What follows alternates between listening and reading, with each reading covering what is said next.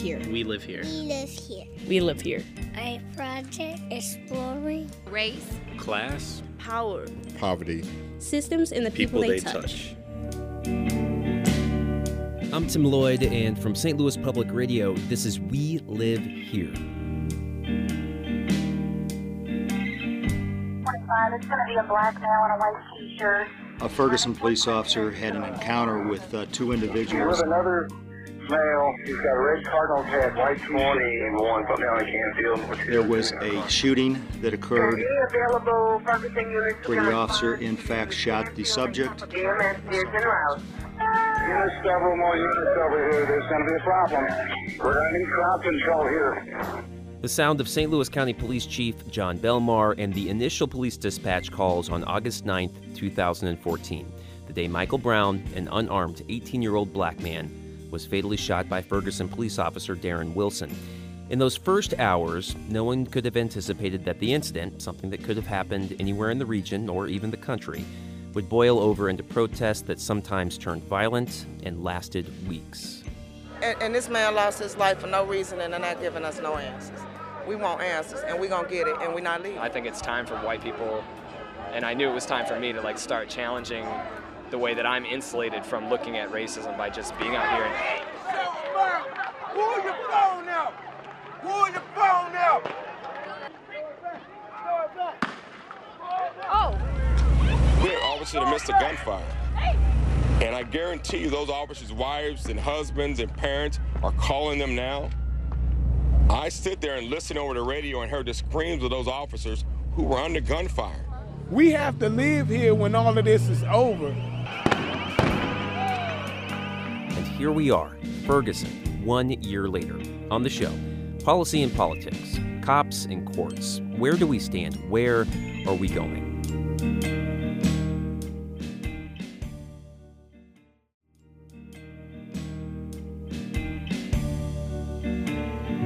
So, that tape you heard at the top of the show comes from a pretty remarkable timeline put together by our newsroom that charts out life in St. Louis after August 9th, 2014. You should really take some time and check it out for yourself. You can find it at stlpublicradio.org. And you know, sitting at my desk, going back through my tape and tape from other reporters from the past year, I find myself reaching for a metaphor that others have used as well. It, it just it felt like listening to an earthquake. Many of the racial and economic fault lines in St. Louis were well known, but the depth and ugliness of those disparities, those deep cracks just below the surface, couldn't be ignored anymore, and many people found themselves speaking to those issues loudly. I'm uncomfortable every time I get in my car and turn my car on and drive down the street. I'm uncomfortable. And black people have been uncomfortable for 400 some odd years in this country. I do not want to be scared to have a son in America. Like, ain't you scared to have one? You, you know, like, let's be real. What do our sons got to look forward to? I just don't know why it happened. And it's kind of wrong. Judges, military, the FBI, you no longer have to serve a corrupt system. You sworn us to protect the rights of the people, and you are failing miserably. Does that make you a little bit nervous what's happening right now? Yeah. Yeah. So there's really just no doubt about it. Ferguson shook the St. Louis area to its core. But the question is whether or not the landscape has started to shift when it comes to economic and racial disparities, or maybe there's already been some changes. I believe that for many whites and for people of color, Ferguson has been a successful step in the integration of relationships. Not for everybody, but most of the neighborhoods in Ferguson are integrated. Now, Canfield is not a, really an integrated neighborhood. It's probably a part of Ferguson that is really not integrated. People in Ferguson, I think they do more than just tolerate each other. They live with each other. And some are friends, some are not. But Ferguson has the potential of being one of the first areas in St. Louis County to become a show place for this human relations. It's been here, it's existed here, and we're not going to make it any worse. Obviously, by law and everything else, we have to make it better. I think it's brought about uh, more conversation, but I don't know if those conversations are happening amongst the people that those conversations need to happen amongst. Um, if you happen to be a person who is an avowed racist, what's the conversation going to solve? I mean, what's that going to prove? You, you have firmly decided that you don't like black people because they are black. What's the conversation going to change? I think that from from what I've observed of people who maybe will listen to the issues, uh, do maybe acknowledge that institutional racism is a part of it, but you can see in their eyes that they get exhausted of the conversation. They get very, very tired of talking about it over and over again. And I could go all day long about why that needs to happen anyway, but um, I'm also very encouraged because the, these organized groups and these institutions, these committees are all going to go away eventually. But from what I've seen, there are individuals in this town that are not going to let this go. That was Jerry Benner of Ferguson, Greg Gibson of Breckenridge Hills, Amy Peach of Richmond Heights, and we met them through our Public Insight Network. So we know, at least in some circles, people are talking about race. But what about hard policy? Has anything happened? I asked a couple of friends in the newsroom to help me at least try and answer that question for two big systems politics and police. And first up is Rachel Lippman, who covers the criminal justice system here at St. Louis Public Radio. She starts her answer by telling me about her visit to the Shrewsbury Police Department, one of nearly 60 departments in St. Louis County. And and so when I got to the Shrewsbury Police Department, I met up with Lieutenant Brian Catlett. He is the commander of the department's Bureau of Support Services. These are the uh, the various files that we have to keep track of. Okay. We get reviewed every three years. All right, so uh, you're at this police department in Shrewsbury, and you're there to talk about p- potential changes in policing. So, why did you start the tour with a file cabinet?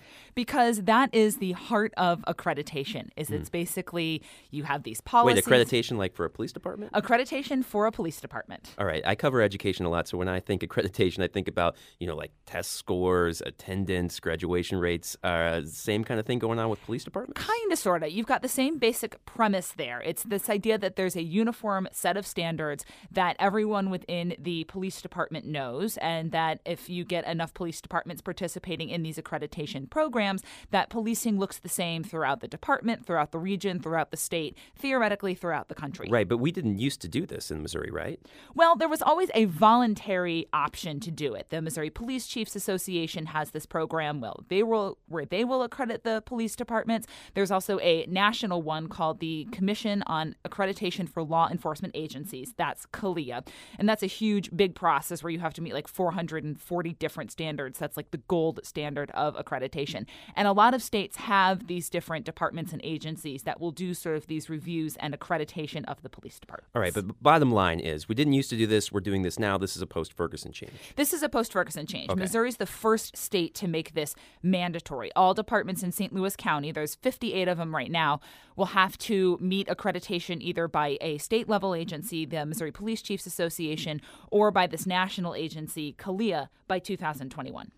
Uh, but this isn't necessarily a, a cure all, having these policies in place, right? Because, just for instance, the DOJ report uh, noted that Ferguson, its police department, did have a use of force policy. It just wasn't following that policy. Exactly. And unlike the education accreditation that you're familiar with, and that probably a lot of our listeners are, there's no external teeth. There's Mhm. no yearly tests. There's no adequate yearly progress. You don't lose funding. You don't get taken over by the state if you don't meet these standards you're set.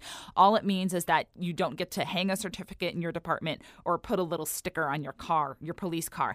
And there's actually no evidence to support the idea that voluntary accreditation impacts officer behavior in any meaningful way. There's been studies that show it doesn't change how many crimes a department solves, it doesn't change how often officers use force, and a study by Manuel Teodoro of Texas A&M University found that it doesn't really change an officer's attitudes towards community policing, which has become this this buzzword that's emerged in the conversations post Ferguson. Yeah, let's talk about community policing in just a minute. But uh, I have to ask does Teodoro think that requiring, making sure that every police department has to be accredited, does that make a difference? Nope. I don't think it's a bad thing to do, but I think any expectation that accreditation itself is going to change the attitudes and behaviors of rank and file officers is probably misguided. At its best, what mandatory accreditation is going to do is force agencies to go through a process of self assessment So it sounds a little like uh, these standards don't really change behavior, like we were talking about earlier. Because I mean, police officers they don't carry around file cabinets full of uh, training manuals. They have a gun on their hip And a they- taser yeah, and bullets and they and have a some other stuff too. yeah, yeah. yeah, yeah. But they got to decide how to use that stuff in the split second. in a very, very split second. And that's where you get into the idea of what does change officers' behavior. How are you going to make sure that in the split second, the officer makes the best decision possible to keep himself and the community that they're trying to keep safe, safe? All right, but let's circle back to community policing because that's something that I mean, you're you're right. That's a buzzword that's been thrown out over and over and over again, especially over the last 12 months. Uh, I'm pretty sure I know what that means, but break it down. The idea is, is is right there in the word community oriented policing. There's even an entire Justice Department office dedicated to this community oriented policing strategies office at the Department of Justice. And it's this idea that if cops go out and sort of integrate themselves into the community, talk to them, get to know who they're dealing with, that it strengthens the relationship between the police officers and the community. It helps reduce crime, it helps solve crime because it builds a level of trust that a lot of people think is missing between Right. a department and an officer. Yeah, I mean, like, it kind of seems like common sense. Get to know the people you're policing. back to the 1950s of cops walking the beat, Right. being out there, being visible, officer friendly, baseball Mhm. cards, whatever you want to call it. All right, very low tech solution. So, um, are police departments actually trying to build these ties with communities? You think around St. Louis? They're working on it. You've got the St. Louis Metropolitan Police Department even starting its own Office of Community Engagement. They've got two bike officers who they don't have to respond to radio calls. They'll just be out in the different neighborhoods roaming around. You have the mounted police being in the different parks. You know, the horses even have Facebook pages now. They just Wait, I'm sorry. Hold on a second. The horses have Facebook pages. The horses have Facebook pages. their their their riders take photos of, of where they've been and, and you can That's see all brilliant. I love that. But yeah, Yeah, horses have okay. Facebook pages. They've just started Coffee with a Cop, which is Mm, basically right. exactly what it sounds like. You go to a McDonald's or a Hardee's or a Taco Bell and you sit and it's supposed to be a non-threatening environment where people can come and, and speak to an officer when they're not having a really, really bad day because that's kind of most often when you see a police officer.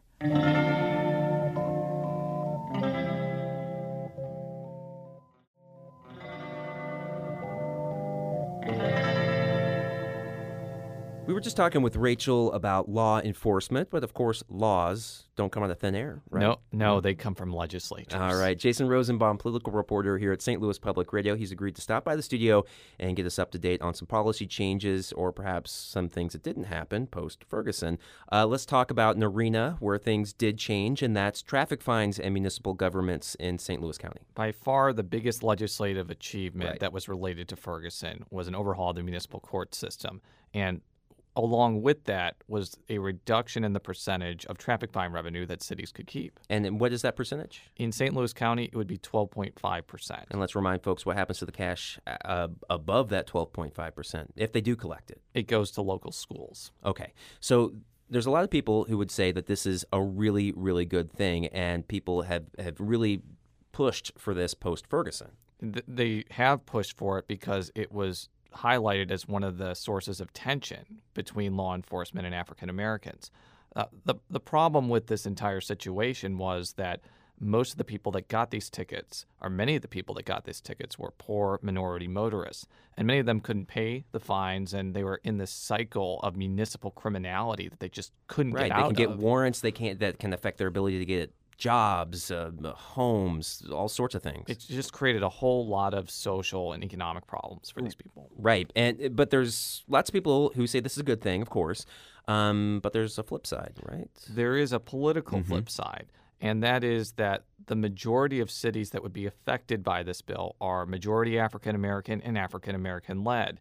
And there's fear that without this revenue source, they're going to go bankrupt and basically have to dissolve. Let's go to a municipality that's seen big, big changes. Ferguson, the chief of police, gone. The city manager, gone. Municipal judge, gone. Guy who's still there, Mayor James Knowles. He's the lone survivor out of all that list. Right, uh, but he doesn't necessarily have that much power. he doesn't have a lot of structural power. The city manager wields most of that, but he can have some indirect power if he has a friendly majority in the city council or if he has a good relationship with the city manager. And actually, he became more politically powerful after the April elections because two people that were friendly with him won over two people who were not so friendly with him. And Knowles, of course, a flashpoint for a lot of controversy post Ferguson. Um, and there's also something else floating out uh, around Ferguson, and that's the consent decree between the city and the Department of Justice regarding policing in Ferguson. Yes, it's something that's being discussed right now. Uh, the Post Dispatch had an article about how there's negotiations about that, but there's a lot of tensions, I think, between Knowles and the Justice Department, at least from a personal standpoint. When I was interviewing him for a story a couple of days ago, he mentioned to me how he thought that former Attorney General Eric Holder had treated his city differently than some of the surrounding cities. I mean, to this day, it sickens me when I sit there and watch videos of the pres or the Attorney General of the United States in North County, arm in arm and hugging mayors of communities who when he com- when he compares us to using police officers as revenue generators, um, you know, look who you're arm in arm with. I mean, communities who who do that. All right, so here we are. We know what has changed. We know what definitely has not changed, but there still could be more policy recommendations coming as soon as next month from the Ferguson Commission. Yes, the Ferguson Commission. And let's remind folks what that is. The Ferguson Commission was appointed by Governor Jay Nixon in the midst of the Ferguson unrest, mm-hmm. and it was chartered to come up with policy recommendations to address St. Louis's racial, economic, and social inequities. Well, let me just be Captain Obvious here and just ask the question: If we know Jeff City, it just isn't probably going to address any of these policy recommendations, then who the heck is? I think it may be up to individual people to pick up the ball and run with it. When I was talking with the Ferguson Commission's managing director, Bethany Johnson-Javois, last month, she told me that the people that came up with the ideas to change health care and education for people in St. Louis may be the people that actually implement it outside of the governmental arena people are getting excited about the how to implement.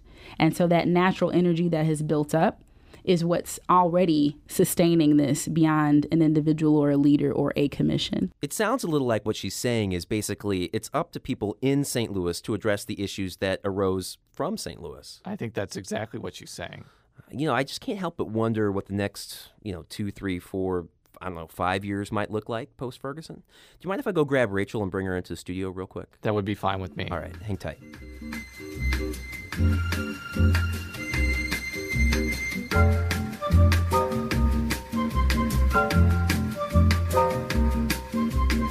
Hey, Rachel. Hey, guys. All right, let me just get a quick level. Can you tell me what you had for breakfast? I had cereal. It was in a bowl, and there was milk. Jason, let me check your level one more time. What'd you have for breakfast? I had cereal. It was in a cup, and there was no milk. All right, now that we got that out of the way. The important information you need to know. Yeah. So we've talked a little bit about what has and hasn't passed in the legislature, and you talked about what's changed in policing, but I'm interested what is in the future for police here in St. Louis? There's kind of two big things going on one that's statewide, one that's more just based here in the city of St. Louis. You've got Governor Nixon asking the board that oversees policing in Missouri to set new standards by December 1st around continuing education, what officers have to get in training every year in the areas of officer well being, so how well they're taking care of themselves mentally, physically, nutritionally, all of that good stuff. But kind of more importantly for the conversation today, more training in culturally competent policing, um, learning about implicit biases and how what you think about the world changes and how what you think about the world governs the decisions that you're making. And also in tactical training about going into a situation ready to kind of bring it down, calm it down, de escalate rather than going in loaded for bear. In the city of St. Louis, Mayor Slay just appointed the members of the Civilian Oversight Board. Which people have wanted for a long time 30 years. It's meant to give citizens a feel that they have some say and control over their department, real local control. They'll be able to look at internal affairs investigations and select policy changes. The city of Ferguson is also looking to do something similar, but we don't know exactly what that's going to look like yet. Right. And Jason, I'm curious though, lawmakers are going to go back in January with a whole lot of issues kind of still unresolved around this. What difference is anything that they do down there really going to make? I think it could make some difference from a practical standpoint. If you make policies around body cameras that make police departments more willing to procure them, um, that could make a difference in their widespread use. But I think that the most difficult aspect of this entire policy conversation is that public policy is just one solution of a multifaceted problem. If you can't change what's in people's hearts about other races or people that with different economic statuses than themselves, then all the laws and all the grand initiatives in the world aren't going to change what is the reality on the ground. Yeah, one of the those big talking points we've heard post Ferguson of the many is you can't legislate hearts and minds. Yeah, I mean, it makes you kind of wonder like, you can do all the training you want around implicit bias and get people to recognize that maybe they are biased, but are you really actually changing what it is that they think? And are you really kind of enabling them in that split second to override the years and years and years of stuff that they've absorbed from the people that they live with? Right, those split second decisions. I mean, you know, everybody in this newsroom, including myself, has been out talking with folks for over the last 12 months about what Ferguson means to them, just regular folks. Um, anything stand out for either of you over the last couple of days?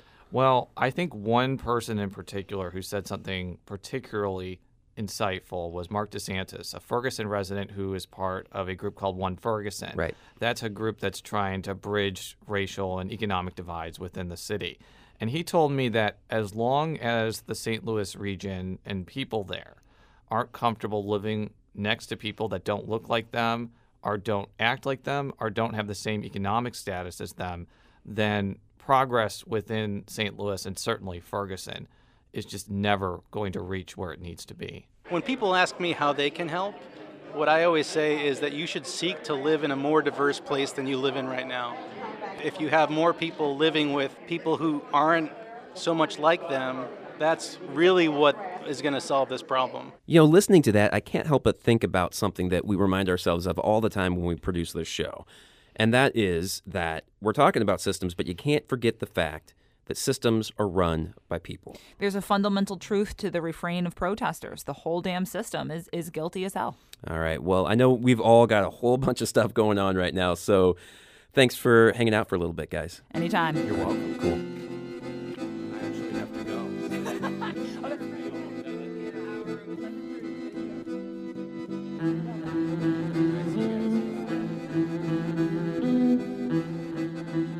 So, if many of the solutions being talked about after Ferguson can only be found in hearts and minds, I want to end the show with a story I heard while sitting in the balcony of Christ the King United Church of Christ in Florissant. For me, it gets to the heart of what's really at stake here. Let me give it just a little bit of setup before we roll tape. It was four days after the death of Michael Brown. From the governor to faith leaders and civil rights activists, they'd all gathered to call for peace and dialogue.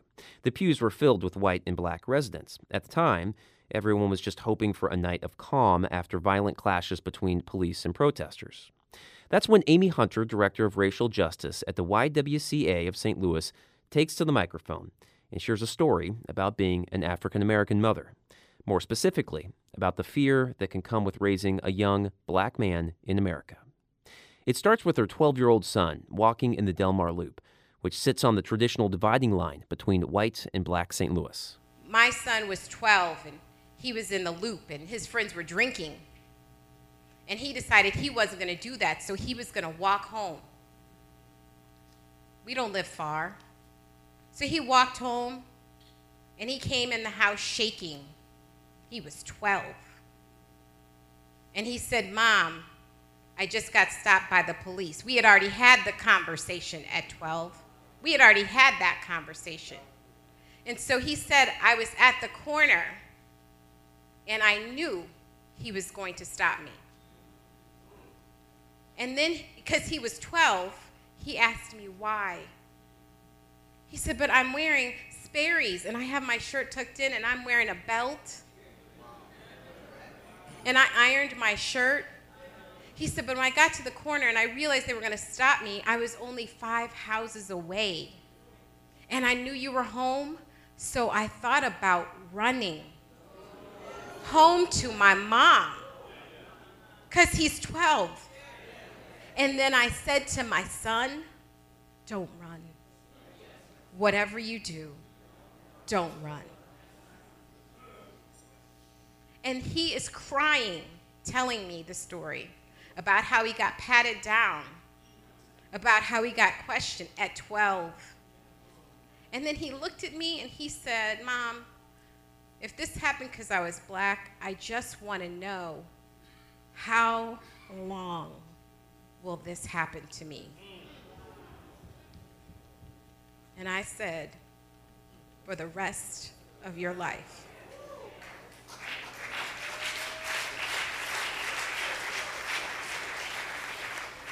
When it happened to Michael Brown, I called and checked on mine.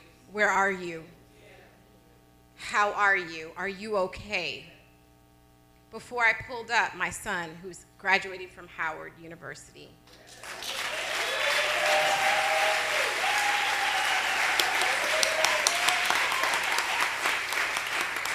Called to tell me that they're protesting at Howard University too.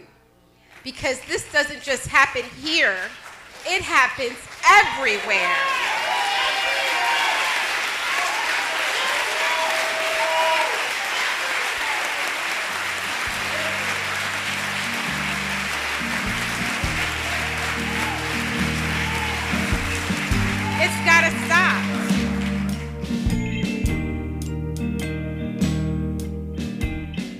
Have to make a quick programming note right now. Um, like you, I'm missing the voice of Emanuele Berry right now. She recently left the show to take an opportunity of a lifetime to live and work in China. Who can blame her? Now, I will just say that Emanuele is not the kind of person who likes to be part of the story, or to be honest, she doesn't really like getting that much personal attention. I know that's weird, a broadcast reporter who doesn't love attention. It turns out there are some out there in the world, and Emanuele just happens to be one of them. So, no big montage of her stories or emotional send off. We're not going to do that. But I just want to say, um, and she would tease me sometimes about getting, you know, just like sentimental and cheesy. But she is one of the most talented people I have ever worked with, and I can't wait to see where her career, um, or let's just be honest here, maybe careers will take her. Um, she recorded one last show before she left. It's about race and people and perceptions and family, and is just a great example of why she is so very, very good at what she does. You don't want to miss it. We'll have it in two weeks, and so just stay tuned uh, for that show.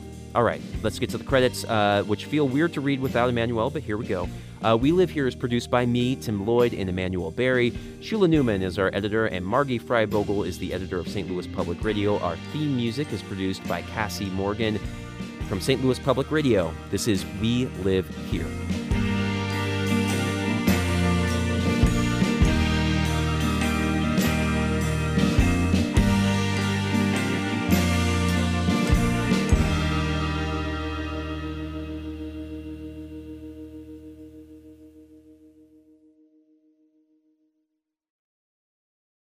Support for this podcast comes from the Corporation for Public Broadcasting.